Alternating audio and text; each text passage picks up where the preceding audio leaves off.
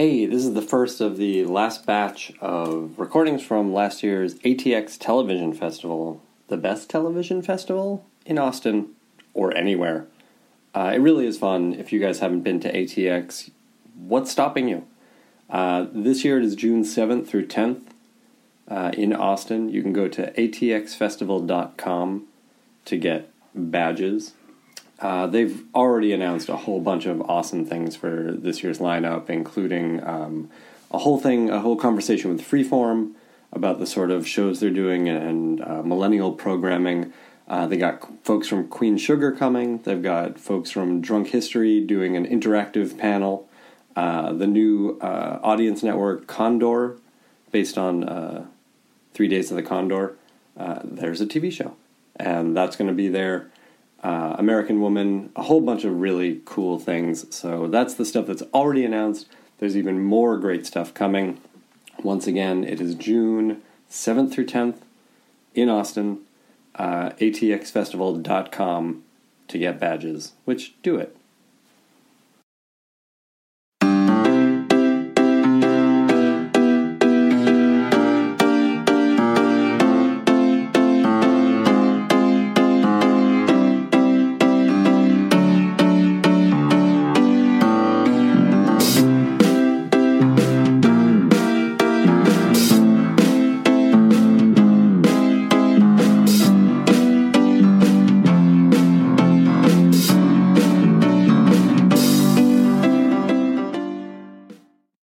So I'm going to go ahead and introduce Debra Birnbaum, who is going to moderate, and she's going to introduce our panelist. Hi, oh my God, hi everyone, how you doing? well, I don't think you're here to see me, but I'm very excited to talk about not the president, because I think we've had more than enough talk about that president. so let's talk about the other presidents, the presidents we like. Let's. Am I betraying my biases too much? Not at all. Let's start with Craig Erwich, the head of content at Hulu.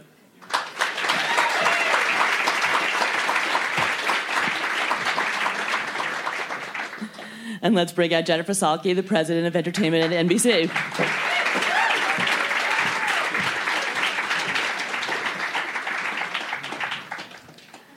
Casey Bloys, the president of programming at HBO.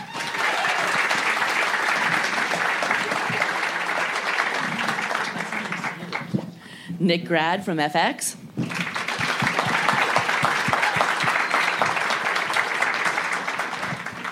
And Gary Levine from Showtime.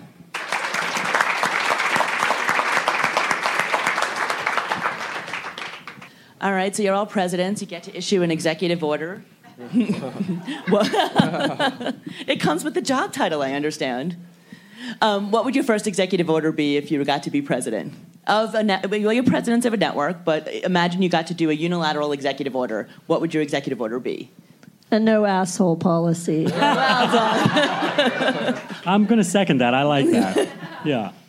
Everywhere. So, so you're saying like if I'm based on the example in our country. So if you're president, you get you to be anything. you're the boss. You just get to you're do whatever the, the fuck you, you want, right? Whatever you want. Um, I guess make sure everyone has to somewhat be profitable. hint, hint. Naming any names there? I think that uh, people in Hollywood give too many gifts to each other. So that's I, I agree with that. Yeah. We don't need gifts. We don't. Are you what are you talking about? we don't need any more. I used to get like TVs. I don't get anything anymore. I, I don't need a It's bicycle. I don't need any more bicycles. No, I think the gift should go up a little more. No more sweatshirts. No more. Yes. No, no more fleece. You can just take out the stitching of the fleece, whatever show it is. Okay. I'm a billboard at the gym when I go with all Yeah. my swag. Um, I guess my executive order would be to ban series orders off of pitches. Let's actually develop something and, uh, and do it right. How important is brand identity to you? Is that something that you know feels like defines your networks? A- a- absolutely. Very, very important. Always has been. I think that's, all you. I mean, that's all you have, really. I mean, I, I sort of consider myself. I mean, we have the, the most amazing marketing department, but to some degree, I'm a, I'm I'm marketing a brand by the by the portfolio of shows that we have. And so I also think if you don't, first of all, if you don't have a brand, I think the the way the the world is going right now, you're you're you're going to be kind of up shit's creek. But I also think that it, it helps you make decisions, and I think you can actually be more efficient with your development spend, what you kind of reach for by having a brand. If you're trying to, if you don't know who you are, you're just going to be flailing about, just throwing spaghetti at the refrigerator. So I, I was, I, I do think you need to. I think it's you do have to have a brand because it helps you, you know, pick what to develop, but also you can't always let it lock you in because you know um, I did not develop Game of Thrones, but I was there when it aired, and I remember a lot of uh, re- response was that doesn't seem like a Game of Thrones show. You know, uh, so you have to be aware of how the brand can evolve. Um, doesn't have to be just one thing. Yeah, I mean, I think uh, there's you know flexibility within what the brands are. We sort of found our way to this brand that feels very sort of human and positive, and it's not just This Is Us; it's The Voice. It's a lot of uh, other shows, including you know the comedies. And I think you do have to be flexible though, because a lot of people would have said that This Is Us didn't feel like a network show, but to me it felt very much on brand with where we wanted to be, and um, I think it's a good example of kind of stretching outside toward a feeling and a and a, a quality that you are looking for. I mean, talk about This Is Us because it was developed at another studio and then brought to you. How does that feel for you in this era where there's so much pressure on vertical integration? Um, well, the pressure, there is pressure for vertical integration, but I wouldn't say there's, you know, overlord pressure that we need to supply from our own studio. We will always buy the show from wherever it comes, the great show. Likewise, the thing that feels a little scary and maybe off brand, but, you know, there's a Venn diagram that seems to be, you know, lining up for us, we would step out of our comfort zone. I never doubted, I never thought for a second, oh, shoot, you know, this isn't a, a universal show. I just was like, we have to have the show.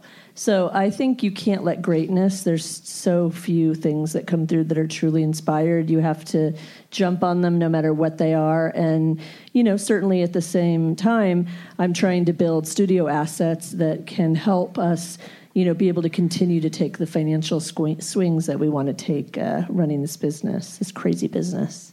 I mean, we're incredibly proud at Showtime of the breadth of shows that together make up our brand rather than sort of having a brand that's a funnel that you have to squeeze through, you know, from the, uh, the extravagant opulence of billions to the uh, irrepressible poverty of uh, Shameless and uh, from the global thriller of Homeland to the, uh, to the intimate uh, relationship drama of The Affair. You know, I, I, I, think, I think we, we tried to keep expanding what defines the brand of Showtime, and yet still hope and believe that within that wide range of shows, there is something in the DNA of each of them that makes you understand why it's on Showtime.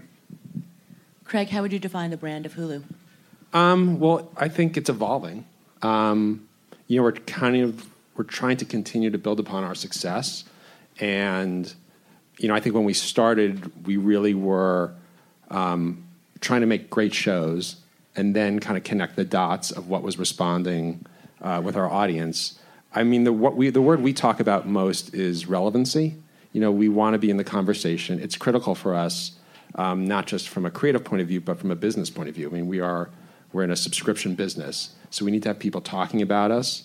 Um, and there has to be a feeling that what we're doing is premium because we're literally asking people to pay for the to pay for the product.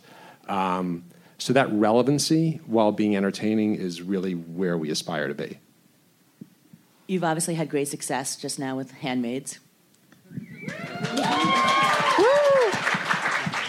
I'm a fan. How has that changed the conversation for you? Um, well, I mean, first and foremost, it's something that you know all the employees at Hulu are extraordinarily proud of. It's been really special and galvanizing to the organization. Um, it's definitely set the bar for us in terms of quality and again kind of seeing us talked about um, in a very special way um, so you know we, i think all of us i think the entire tv business what's great about it is you're constantly the bar is constantly being raised. So we don't just do it for ourselves; other people do it for us. So when there's a a hit show on another network, that becomes the new bar. So we just put one up there. We've heard a lot about peak TV. what does it take for a show to break out in this climate of you know 400, 500 scripted series on the air? What is it that what is that magic formula?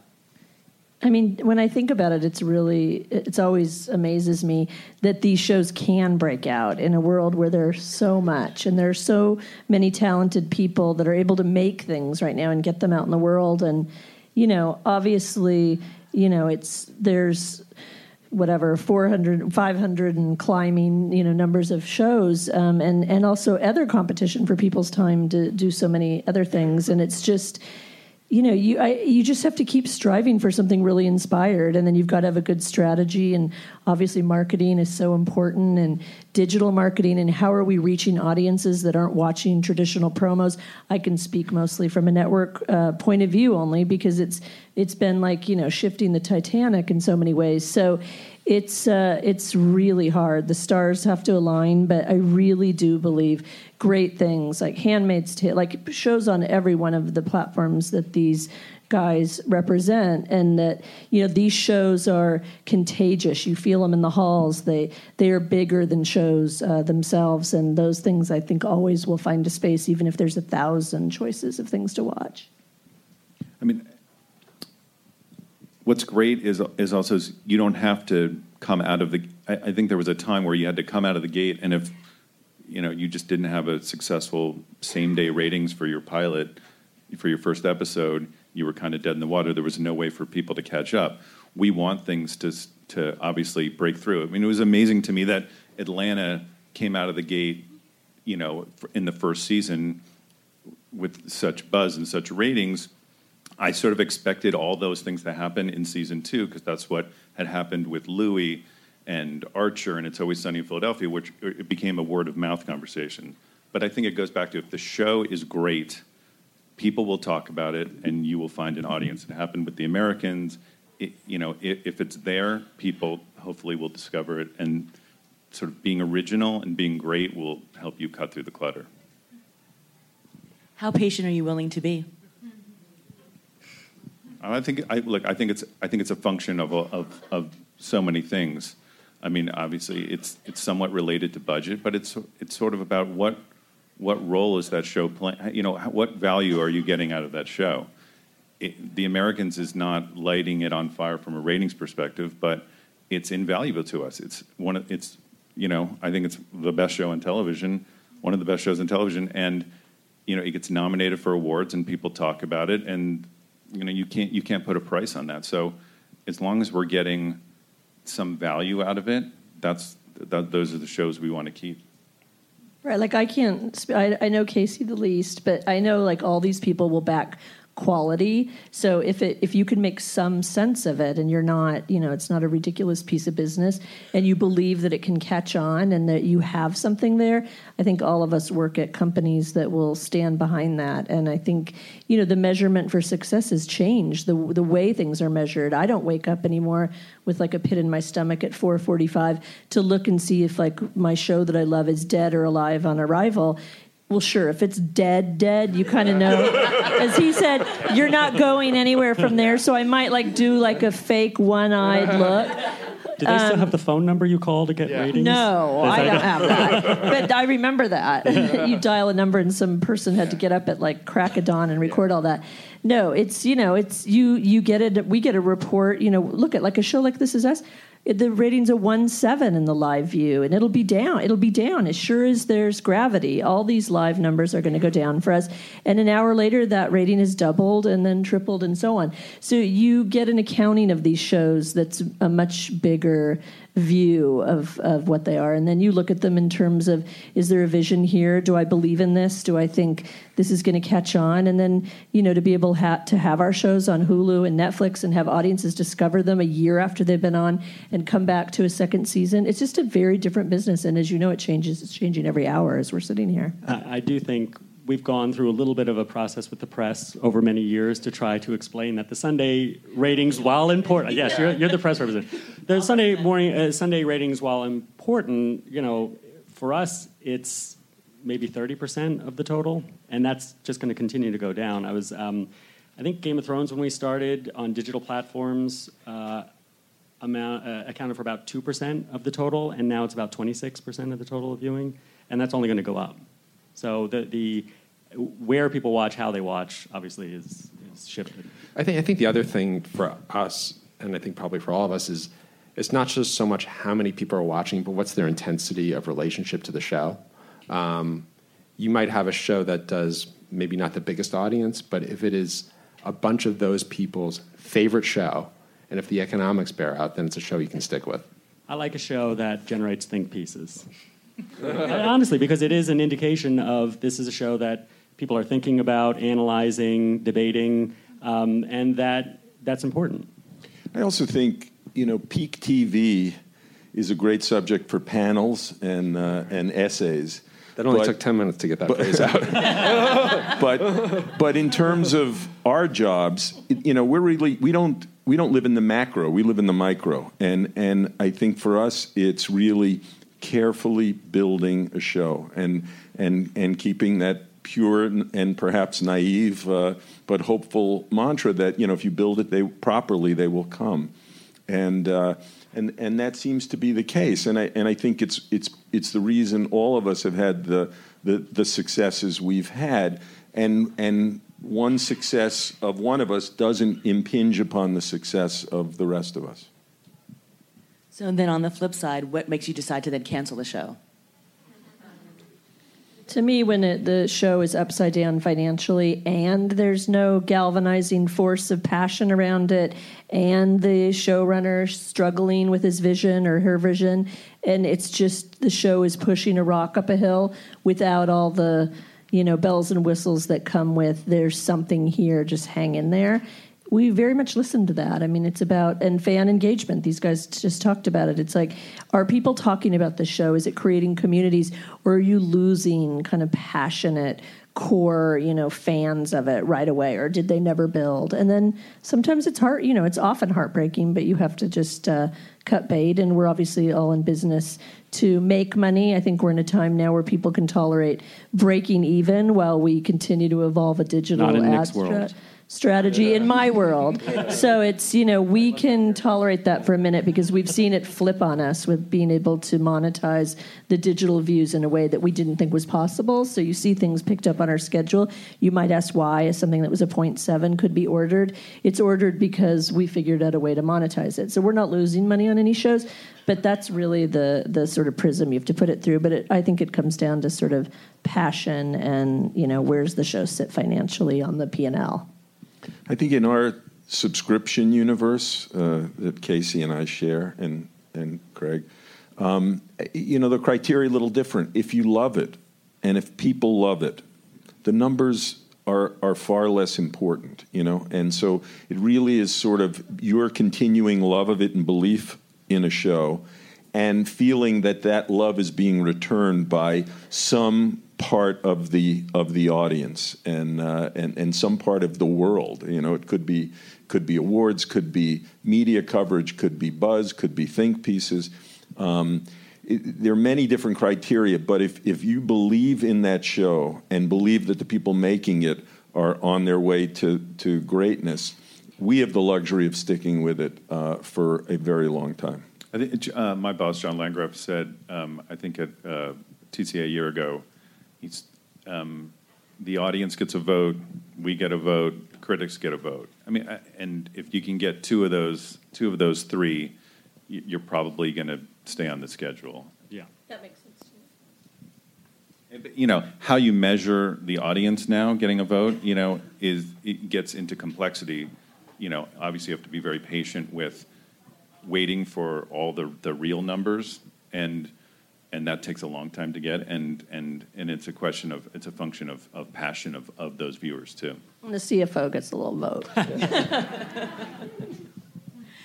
How competitive is the marketplace now to land a project, given that there are so many people now vying for you know hot projects that are out there? And what does it take for you then to land that project? Do you have to go straight to series, as you mentioned?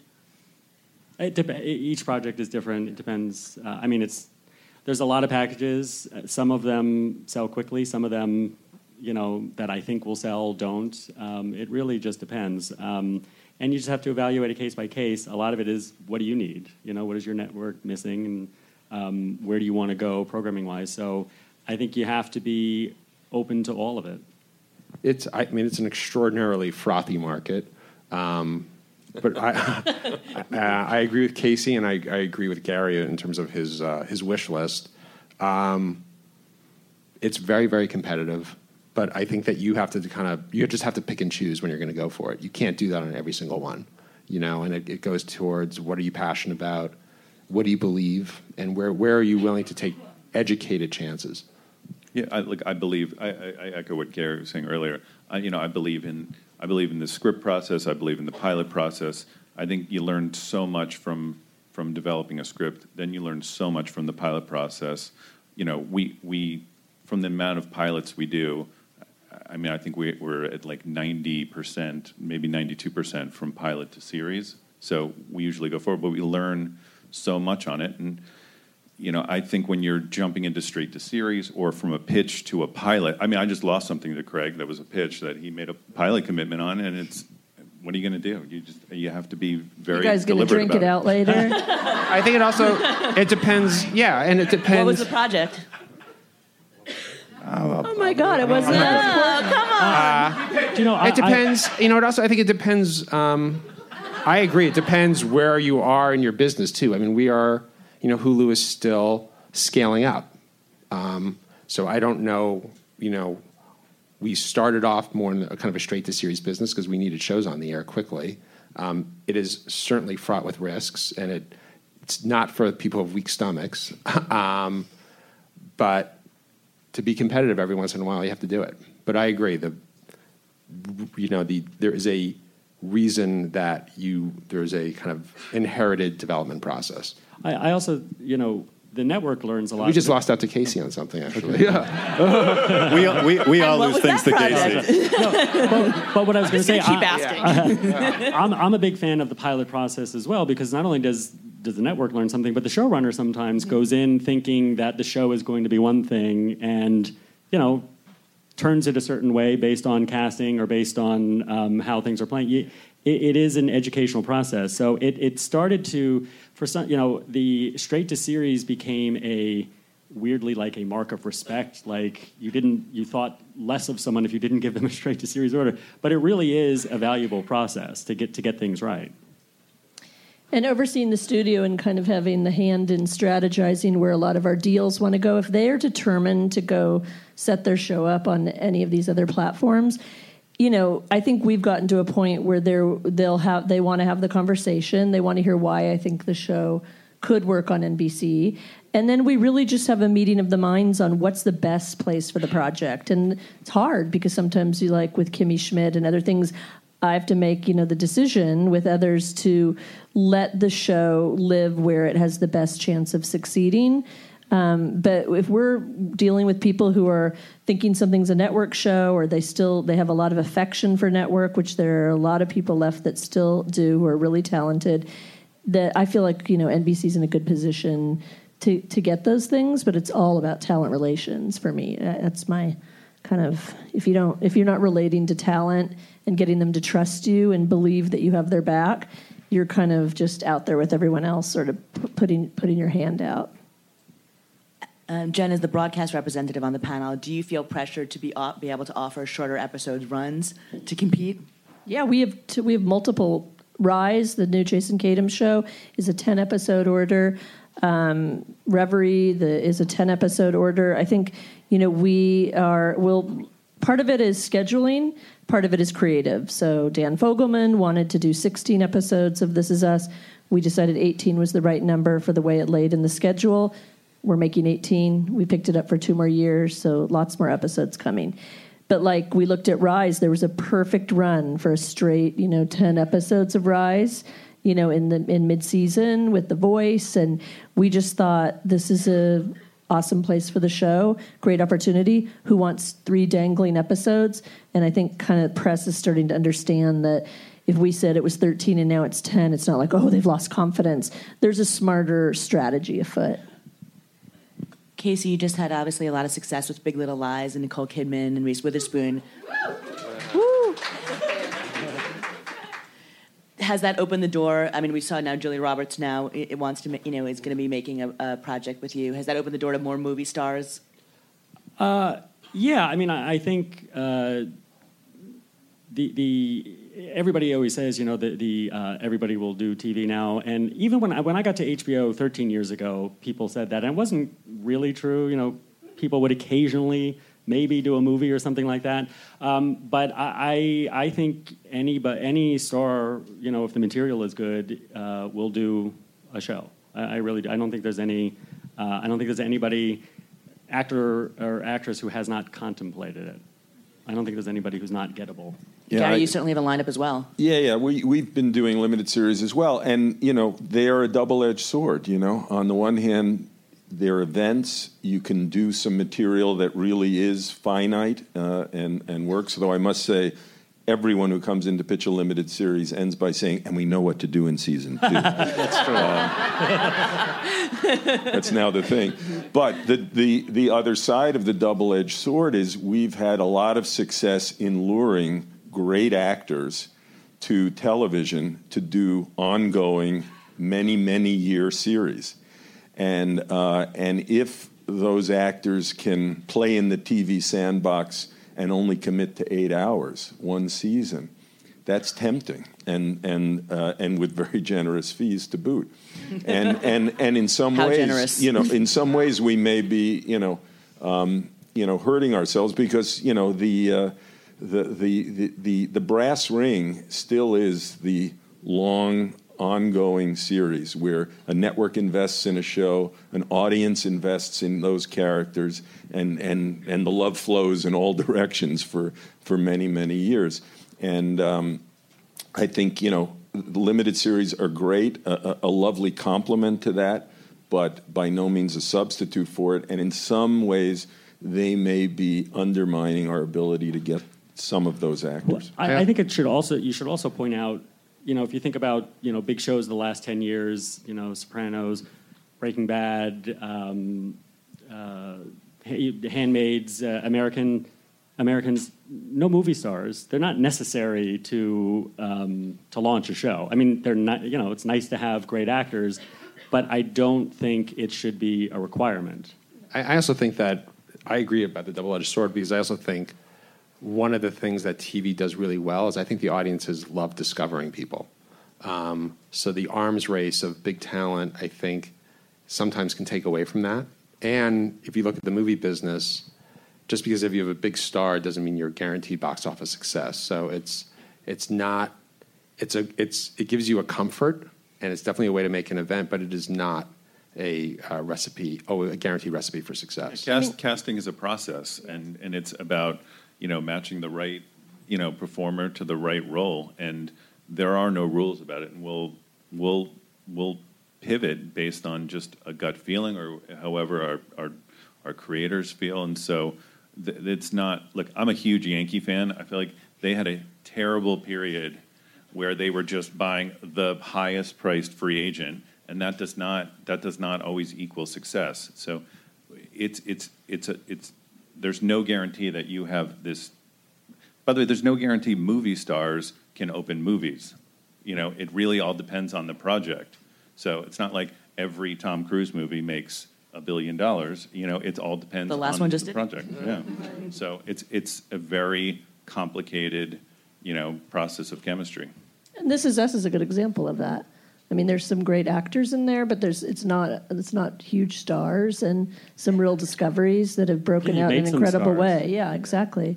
So when you have now Chrissy Metz on a cover with, you know, Oprah Winfrey and Reese Witherspoon, it's like it's just amazing. And so, like Craig said, I think people love those stories. They love to make a star. And um, Gary, back to your point about season two. So you've got these great successes with season one. You know, how do you then you know recapture that for season two? So I'm not going to let you get away with answering the question about Big Little Lies season two. Well, I mean, we've, we've been pretty open about um, it, it was based on a novel with a beginning, middle, and an end, and the creative team really did have a great time. So you know, they went to Liane and said, "Could you ever, you know, you know these characters best. Could you? Are there any stories that would make sense?" She's thinking about it. I don't know. I mean, it, it is tough. I agree. Um, it has to be really good. The bar is very high. But um, I don't Bigger, littler, lies.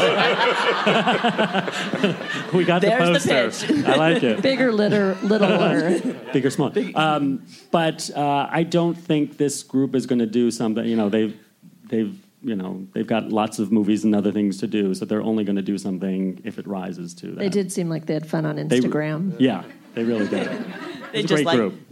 they just like and I mean, the, not just the actresses, uh, Jean Marc, uh, David, Kelly, the whole group worked really well together. It was a great experience for everybody. So. We'll be waiting. Um, we've gotten pretty far into this without talking about Netflix. They finally have started to cancel shows. Does this show that they're human after all? Have they canceled shows? Did you report on that? No. Yes, we reported on it. I will pass around my phone again. Teasing me. Yeah, I mean, look, I'm, I'm, yeah, I'm glad they're canceling shows. Like, I, I, I, I, I, I am. It's good. I mean, you know, I, I don't know what their ratings are, but they, they obviously have to start making decisions. They can't have, you know, ten thousand shows on. So, th th you know, I think it, it, it brings them sort of back in the ecosystem of where we're all trying to Um, you know, kind of make the best shows and make the best decisions. I, I, you know, I, I, I rescind what I said before about making a profit. Like their business is, they don't have to be profitable now. That's fine. That's that's their business, and we have a different business, and I, I, it's actually quite petty to complain about it. So uh, let me rescind that comment I made before. Um, we just have to. Do, they have a lot more shots. We just have to do better. No one else biting on that one? I mean, they're capitalists, so I assume they are at any given time making the best decision yeah. that they think is in the interest of their business. So if canceling shows is at the phase where they are, it makes sense. What keeps you all up at night? What worries you? How low the linear live rating can go, which is, I think, very low. Uh, you know, shows come, a show coming together is lightning in a bottle. You know, um, there are so many elements that can go right or wrong. So on any given night, it is some, you know, script, piece of casting, director, something that I think, oh, it's not going to work out. I mean, that that sort of thing. The the details of of the shows. Yeah, I mean, there's so much to worry about.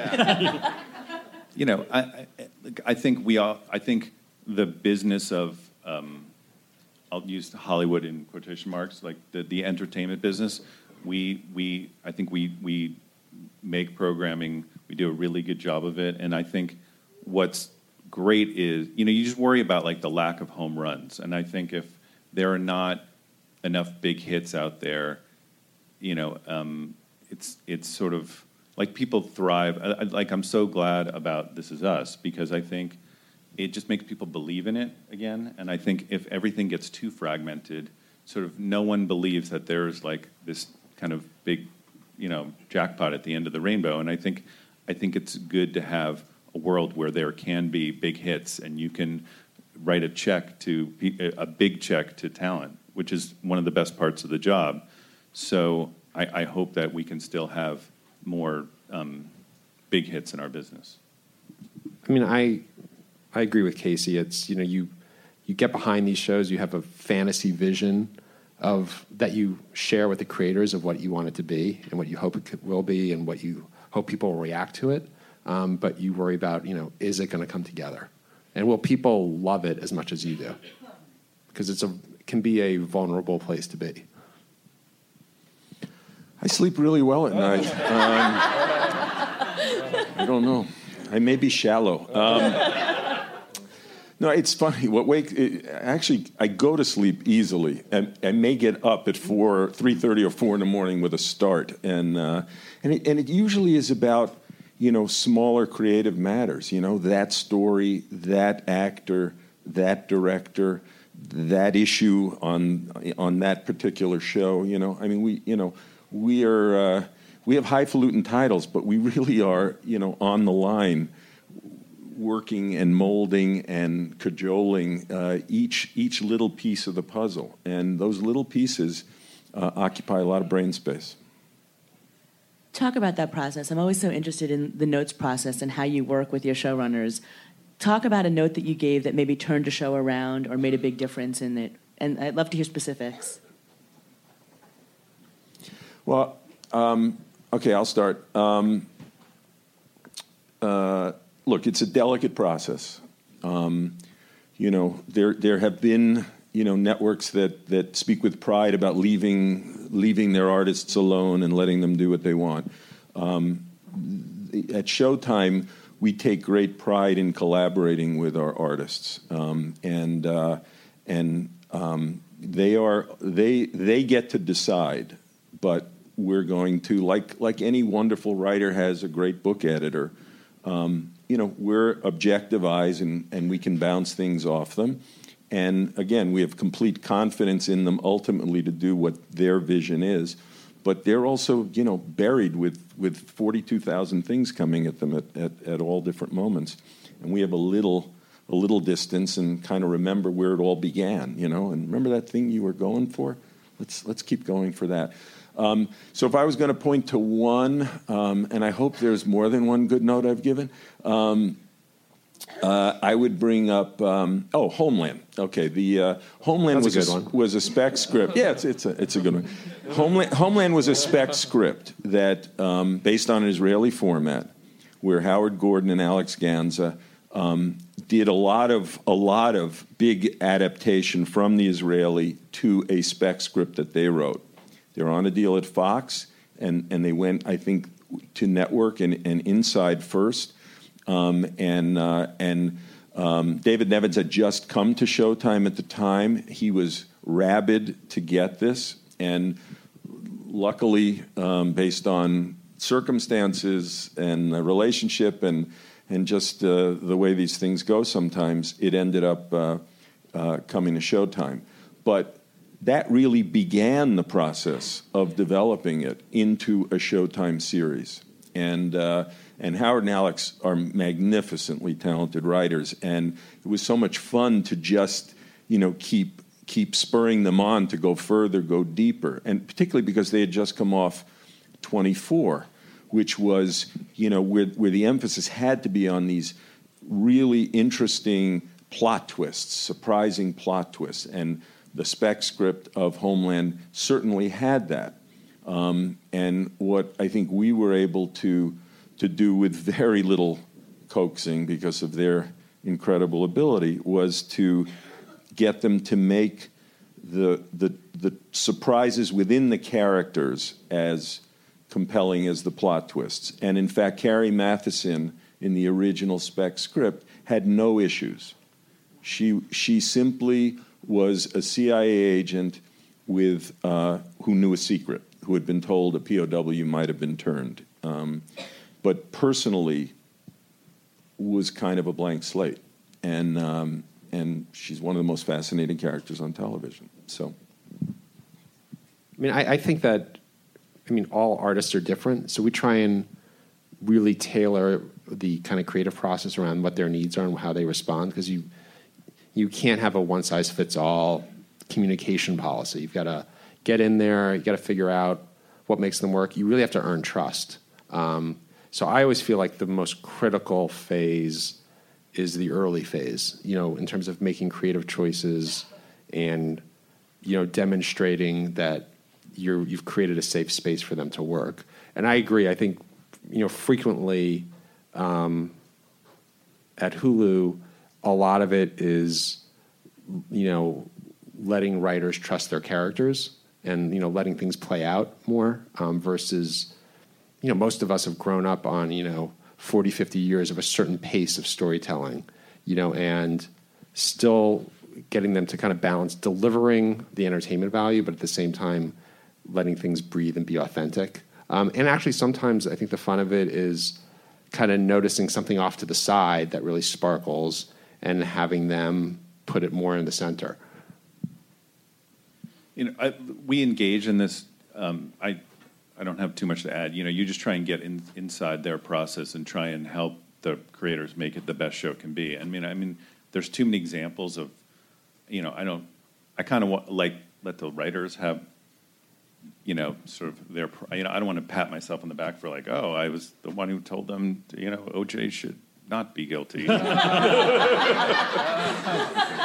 um, so, you know, we, we have those conversations all the time. I mean, I think what, well, you know, one, one thing that was interesting is when we, before Noah Hawley came aboard, when we were developing Fargo, you know, we were very insistent that it, it did not con- have any of the characters from the movie just because it was so, you know, it, it, it's such a, incredible movie and you, you, can, you know, it's too high of a bar to live up to. And so uh, Noah Hawley was thinking, had thought about a Fargo pitch, but it was you know it was based on the movie, and and that was sort of a trigger for him to rethink it, and you know, and that was you know that was a good example of you know a, a note that sort of sparked something really you know really creatively excellent. Yeah, I, you know, our philosophy is always making sure the creator knows it's their show our opinions are opinions and non-binding. So once they feel that you know we're not going to impose our vision or ideas, it's it's really just you know outside opinions for their benefit or not, uh, and let them make the decisions. And you know the the only example I would give, and only because she talked about it, uh, I, I wouldn't. Again, I don't want to pat myself on the back, and actually. This doesn't make me look. in the third season of Girls, I told Jenni Konner, "There's too much there, there's too much. Uh, Jess was in therapy. I said, "There's too much therapy up top. There's too much therapy." No, no, no. Disagreed, disagreed. So we let them do it. They shot it, and they came back and they said, "There's too much therapy. Can we reshoot it?" Uh, and I said, "Ah, yeah, okay." You know, but I think after that they were like, you know, let's let's uh, pay more attention next time. So. Um, that's it. But it, it, was an expensive way to uh, to, to, earn to their trust, yeah, yeah. right?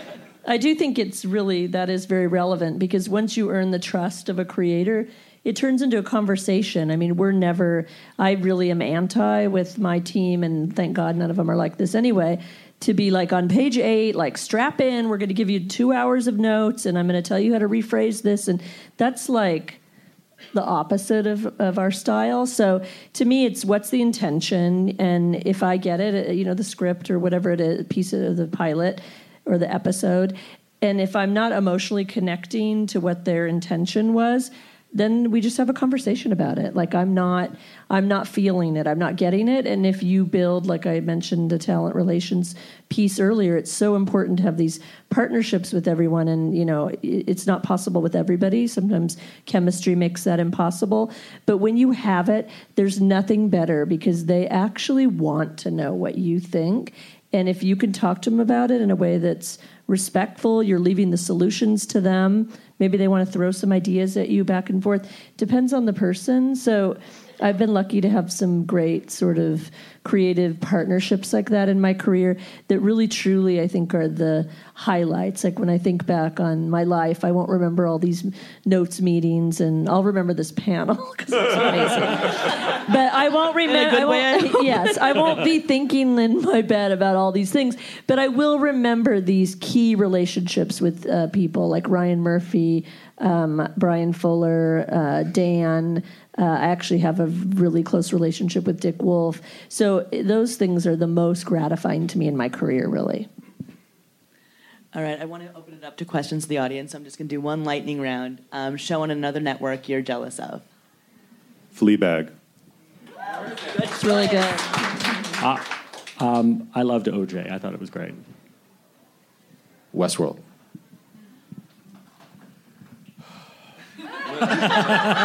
What's with the pause? We all did it. We all did it. There's So much pain. There's so much pain in this because um, some of them started development in, at Showtime. Um, I, I, I want to give a, a, a salute to Handmaid's Tale. I was going to too.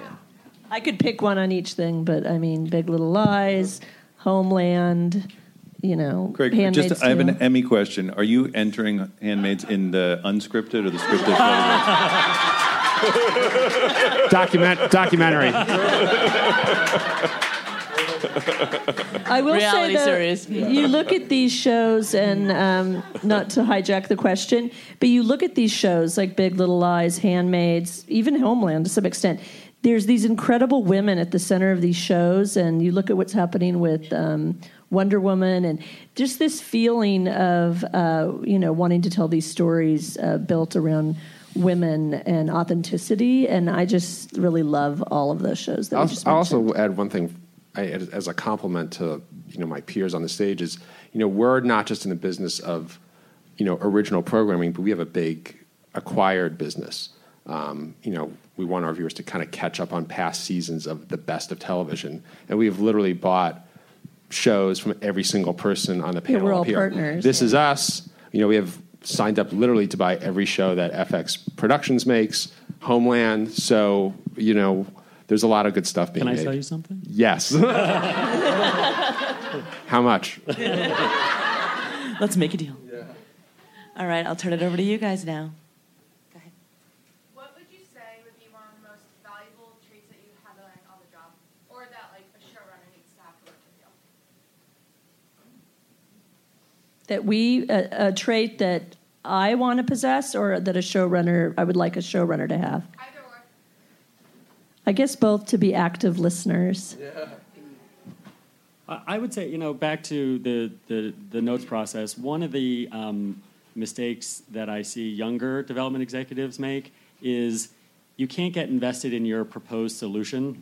We don't offer solutions. You just say, here's what's, you know, not making sense to us.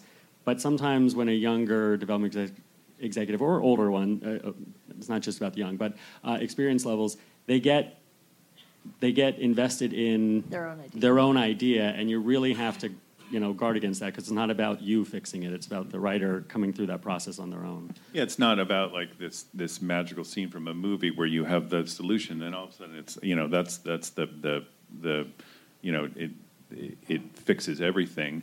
You know, we're not, especially on our shows. We're not. I, I mean, I'm not particularly interested in plot so much. Like that's more for procedurals. You know, the plot is there just to serve the character, and I think if you're having if you're dealing with that, you're likely going to have more discussions and conversations, and so it really is about you know empathy, which you know listening, being able to sort of understand someone's intent, and so it really you know it, so it, it's being like a lot of huge part of the job is just managing people and being able to have conversation with them and understanding their intent.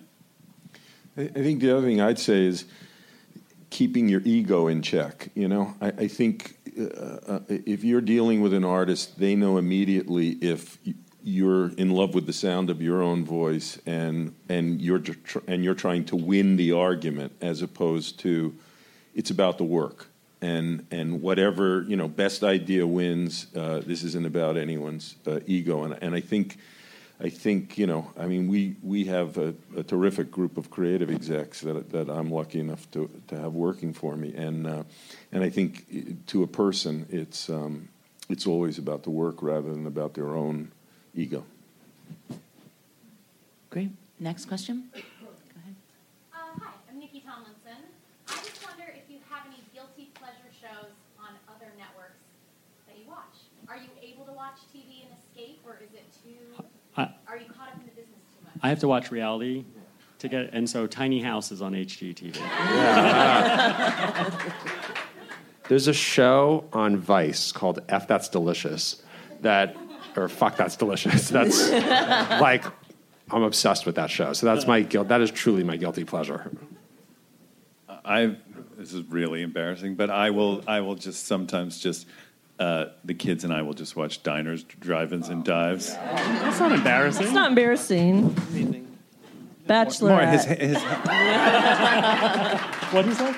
Bachelorette Oh yeah, yeah. Love it. and The Bachelor.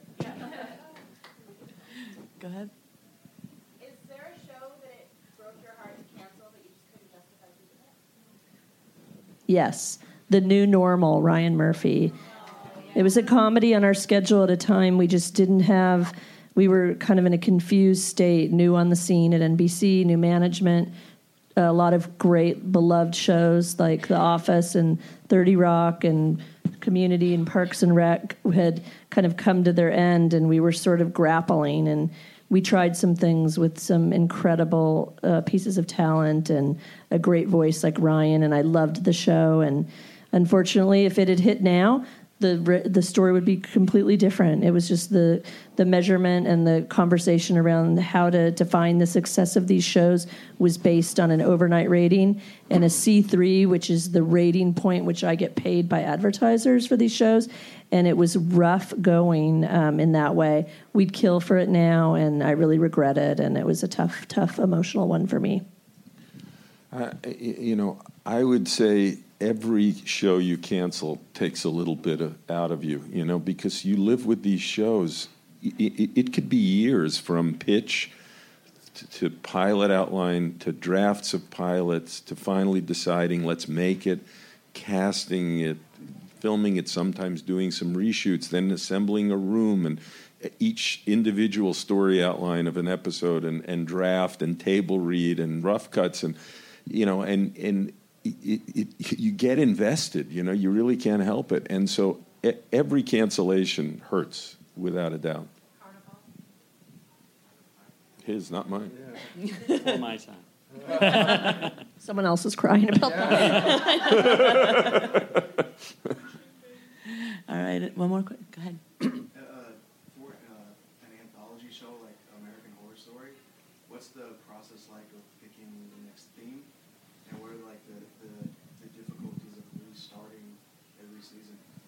In terms of picking the next theme, it, it- the process is Ryan Murphy tells us what he's going to do, and then we say, "Great, that sounds awesome," because it, it, it is. Uh, um, and and uh, you know, I think it's. I don't find it a challenge. I find it it's an opportunity, and you know, our marketing um, team loves. You know, they actually get some access to Ryan early on, even hearing things that we don't hear, just to prepare for the marketing. But they love it. They get so ex- they get so excited because they get to they don't have to do the same thing every year. So, um, to me, that model works really well. Look, I mean, it's financial. Sometimes you got to burn down the sets. You know, that's always tough. But you, you know, you get to start over, and I think you know it gets everyone pretty excited. How important is marketing for all of you? How how early do you get them involved in shows that you care about? Can they make a difference in turning a show around? Um, I mean, I think it's really important to start the conversation with the audience really early. Um, you got to try and, you know, really trigger an interest early on so they can kind of then build upon it. Um, one of the things I think that's interesting for an on-demand platform is that we can we kind of continue to market season two as season one.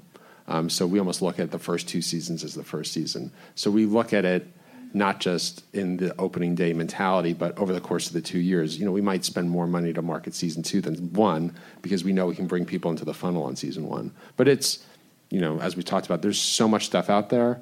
You you really have to stand out, and and and not just do the shows have to be creative, but the marketing campaigns have to be as creative as well.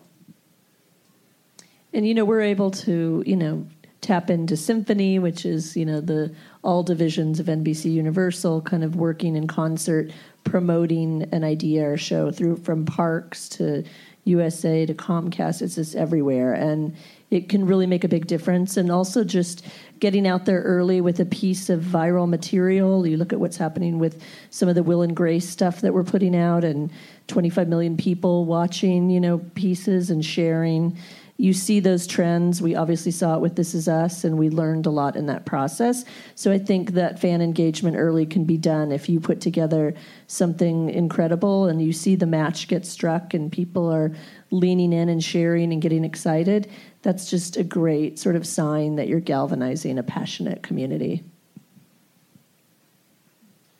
How, how's the, um, you know, the internet has removed all these boundaries and it's shifted TV so much. How are your markets changing internationally, especially with NBC? I mean, how, your products changing as far as not just in Western culture or Europe or the, is that, is that It is. I mean, we just finished our international screenings. They did go very well because we happen to have owned some big pieces for them, like big, you know, action show like The Brave that's coming in on after The Voice. you know big military heroic close-ended stories but they still look for these close-ended big they love a big star you know they want action intrigue you know those kind of shows. The the rest of it is we've you know found other ways like our partnership with Hulu to figure out how to let these shows live on that aren't totally rely I mean we don't own this is us so that was an unusual deal but um, someone in the room has had a hand in that, but um, but it uh, it's you know it's it's tough. You have to figure another way, and that all comes down to this sort of looking at the financial performance of these shows when you can't rely on a huge number coming from international. But we had shows like Blacklist and Blindspot that are you know Warner Brothers and Sony uh, owned shows that were you know still tapping into a huge international number and so the goal would be to, as part of our diverse portfolio, to have some shows like that coming out of our studio on NBC or other uh, networks. But it's that's a big changing market, also. You know, in a perfect world, and what we like to have is, you know, our shows premiere globally around the world, you know, within the same day. Because I, I mean, I think because of the the internet, it can be much a, a much even bigger conversation. So, that's the goal. And and it's been nice for us, you know. I mean, I've been at Showtime a long time, and uh, and first it was building up Showtime in the United States, but in the last few years, Showtime has actually started to become an international brand, and we now have output deals in in several countries, in, in several continents, uh, and uh, and they are actually now promoting Showtime as a brand on their networks and making exclusive output deals to uh, to be the, the, the, the, platform for our shows uh, around the world. Um, Craig, I don't know if you heard, but there was a flying banner in Austin today saying. Uh oh. it was saying uh, Olympi's uh, pickup pitch or something, so something along those lines, and that made me think about how much, like, how seriously do you guys take those passionate fans that are signing petitions Yeah. saying like, please save this show that was canceled on another network or things like that. Yeah. Um, well, we do listen to that. If we're going to kind of transfer a show from another network, it has to satisfy. There's a very specific set of circumstances, which is, as I mentioned, we have past seasons of shows that are premiering on other networks. So, for instance, the Mindy Project. Mindy was on Fox. Um, every time a new season would premiere, we would get the old season. And we knew um, that our audience loved that show. So when Fox decided that you know, it wasn't viable for them to carry the show anymore, we knew quantifiably there was still a huge audience for it. So in a case like that, we knew it made sense um, to pr- pick up Mindy. The same with Nashville. A show that's on another network where we don't really have the past seasons, it doesn't really make sense for us. I mean, I, res- I respect the passion of it, and I love to see it because I love that you know some show, you know, almost every show is somebody's favorite show, and I think that's great. But in general, you know, there's often kind of brand connotations to that that we'd rather just have our own shows. Craig, Carnival, right there. Oh, there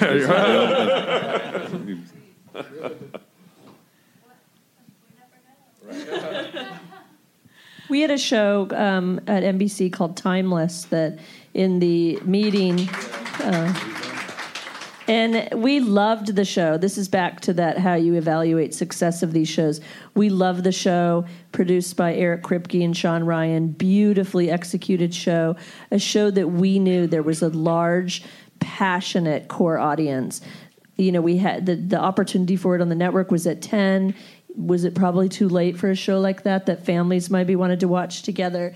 Maybe. Um, but we you know it was a sony produced show. We did have an ownership stake in it. We just looked at it at the end of the day. That was one of the ones that just wasn't that clear but we did make the decision given the schedule and other opportunities that we wanted to give shows that we had to let the show go. And it was tough. It was a hard decision to make. And the outcry from fans really did make us not sleep well that night. And the next day we came back in the scheduling room and we were just like, this doesn't sit right with me. Like I feel like this show doesn't it shouldn't go yet. It needs an, it needs an, it needs to keep going. So we quickly made that decision. called them and had them release that news. Everyone thought there was some conspiracy afoot. It, we were not that, that clever. We were busy doing other things. We had an upfront the next day. But it was it was such a joyful moment to be able to reach out to those guys who were commiserating with all their fans uh, online and be able to say the show's coming back. You guys figure out a fun way in the next twenty minutes to announce that to your to your fans, and that those are fun days in a world where you know there's a lot of tough time. Does she, does she get an airplane and fly around? Does she get an airplane and fly around? One- There's one available. So, not that we, you know, oftentimes things are really not happening. They're deader than a doornail, and everybody's sending letters and doing things. But this just happened to be that perfect moment of kind of a regretful letting go of the show that then swayed it the other way. well, unfortunately, we've got to end it there. Thank you so much to all of you. Thanks to all our presidents. Thank you.